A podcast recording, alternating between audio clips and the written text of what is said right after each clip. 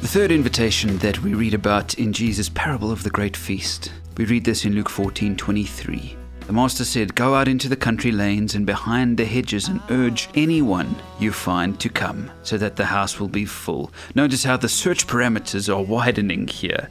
Instead of just searching the nearby places, the servant is sent out to the country lanes and to look behind the hedges. The master means business here. He wants anybody who is part of the human race to come to the feast. All are welcome. In other words, all are welcome to the feast. There is room for everyone.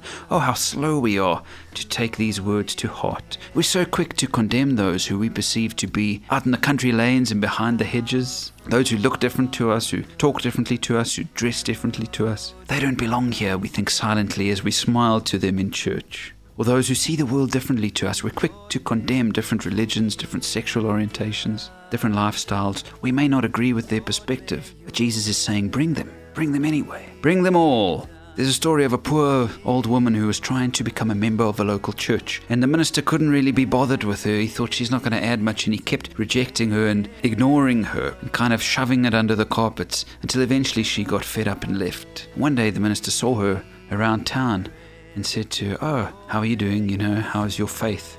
And she said, Oh, I talk to God every day, and I prayed very hard about coming to your church. The minister said, What did God say? And she said, Well, God told me not to get discouraged, but to keep trying. He said that he himself had been trying to get into that church for 20 years with no more success than I had.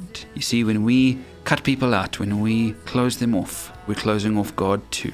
Let me do a little bit of a paraphrase from Peter Storey's book, And Are We Yet Alive? When a Christian prays, Come into my heart, Lord Jesus, that prayer can never be enough. When we pray that prayer, Jesus responds, Can I bring my friends? We remind him that our intention is just for him to be our personal Savior, and he looks puzzled. I don't know what that means, he replies and asks again, Can I bring my friends? And we look at those around him and say, Not them, Lord, please.